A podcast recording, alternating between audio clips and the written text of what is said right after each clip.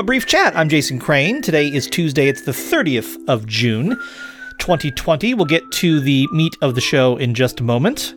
First, though, let's take a look back at this day in radical history via the Slingshot Day Planner, which you can get a copy of at slingshotcollective.org.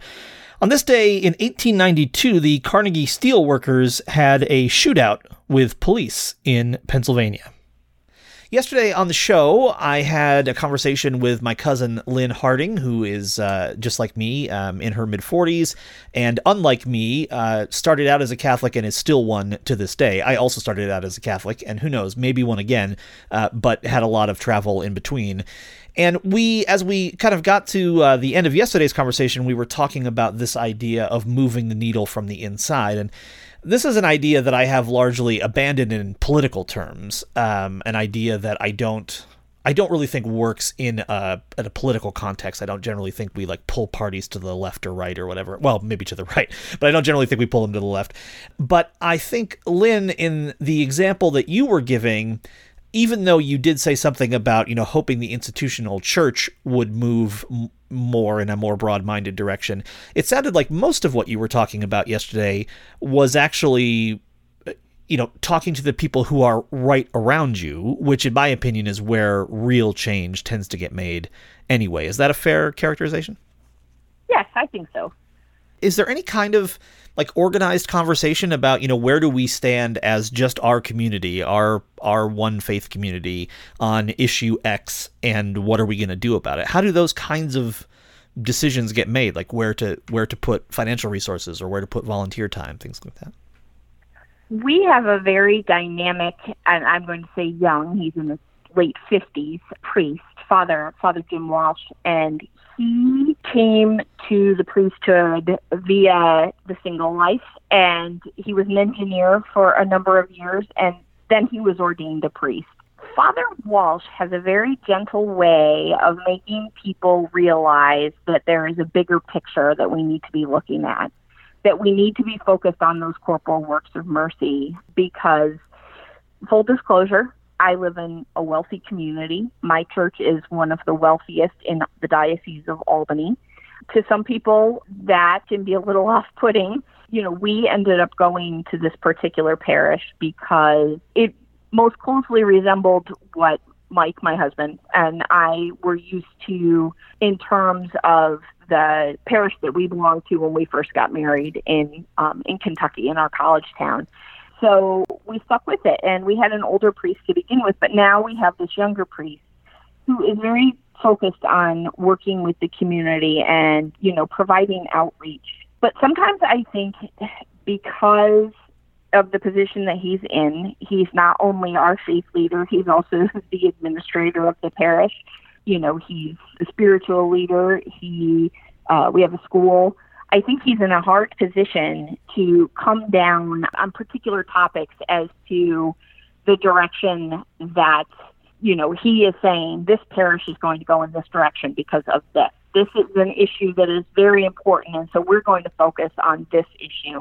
Um, I think that he is very good at sharing his opinion with us and letting us come to that conclusion on our own uh, which is very unusual. I have never encountered a priest that has been able to do that and to change so many minds, you know, about the importance of serving the greater community. One thing that uh, you know is is obviously quite present in your life is uh, the fact that you have children, and those children have also grown up in the same faith tradition as you. Can you say something about that journey? I mean, did did your kids ever want to stop being part of that tradition? Have they? Have you guys had conversations about uh, about those kinds of things? And and you know, do you feel like they've have they arrived at a similar place to you? Do they have their own take on it? I'm curious about that. I have two children, as you know. My son Jack is 17 and just is graduating from high school in a couple of days and my daughter Grace is 16 and is starting her junior year in high school. They both went through from kindergarten through eighth grade at our parish school, which is a more progressive Catholic school than I've ever encountered before. Everyone is welcome. You know, all faiths are welcome. You know, all lifestyles are welcome. And so I think they grew up couched between the teachings of the faith that they were getting from going to church and from Mike and me, as well as that inclusive, welcoming community in their school. So they saw that not everyone is the same, and that's okay. It's okay if you don't if you're not Catholic. It's okay if your family doesn't look like my family. It's okay if, you know, you don't want to practice any faith at all. So, you know, I feel like at the ages that they're at now, they have both arrived at the place that they are now very organically. Um, it's not ever been any other than the fact that as a family, we, when there's no COVID, we go to church on Sunday. It's never been anything we have forced with them. When they got to be in the 10th grade, it was their decision as to whether or not they wanted to be confirmed in, in the Catholic Church, to become adults in the Catholic Church, and to continue on with their faith journey in this particular faith tradition. And both of them chose to do that. And for Jack, he's quiet about it. You know, he has he surprises me all the time with things that he does or or things that he says about his faith, but he he's not very demonstrative about it all the time. Grace on the other hand will tell you from the very first time she meets you, I'm a child of God and has no qualms about sharing her faith very verbally and she has she she loves to share her Jesus jams on her playlist on her um, you know on her phone. She's just part of it. She's out there and she's doing her thing, completely unashamed. Lots of her friends have have wandered away.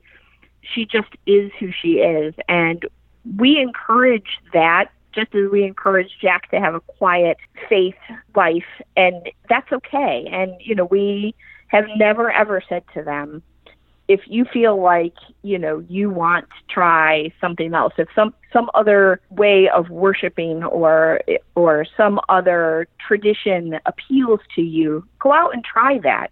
Because much like you, you've started off Catholic, you've wandered a very circuitous path, and now you're you're asking questions as in your mid 40s as to whether or not there are parts of this tradition that are part of you. And, you know, I think everyone needs to figure that out on their own, including my own children. I have been talking with my cousin Lynne Harting, uh, who is uh, just an outstanding human being, and who is someone I, uh, you know, often look up to uh, when I think about how to live a, a good life that does good for others. I'm so glad you took the time to uh, be on these episodes and and to share your thoughts with me on this. It's uh, it's definitely a time of struggle and questioning and contemplation for me, and I'm really happy to you know have access to your example as I think about what might be the right course for me at this point in my life. So I'm really glad you were here, and thanks very much for doing it. Well, thank you so much for having me. You and I uh, didn't get to see as much of each other growing up as we may have liked, but you've always been so important to me, and I'm glad I could help. And that's today's episode of A Brief Chat. The conversation about Catholicism will continue throughout the week. Meanwhile, you can go to abriefchat.com and find all the previous episodes of this show. You can also go there to become a member. It's super easy. There are a couple different membership levels, three actually, which a couple doesn't apply to. So I guess there are a few different membership levels. And you can go there and click on support the show to become a member today. You get a bonus episode every single week and some other little cool things from time to time. I love you. A better world is possible, but we have a lot of work to do.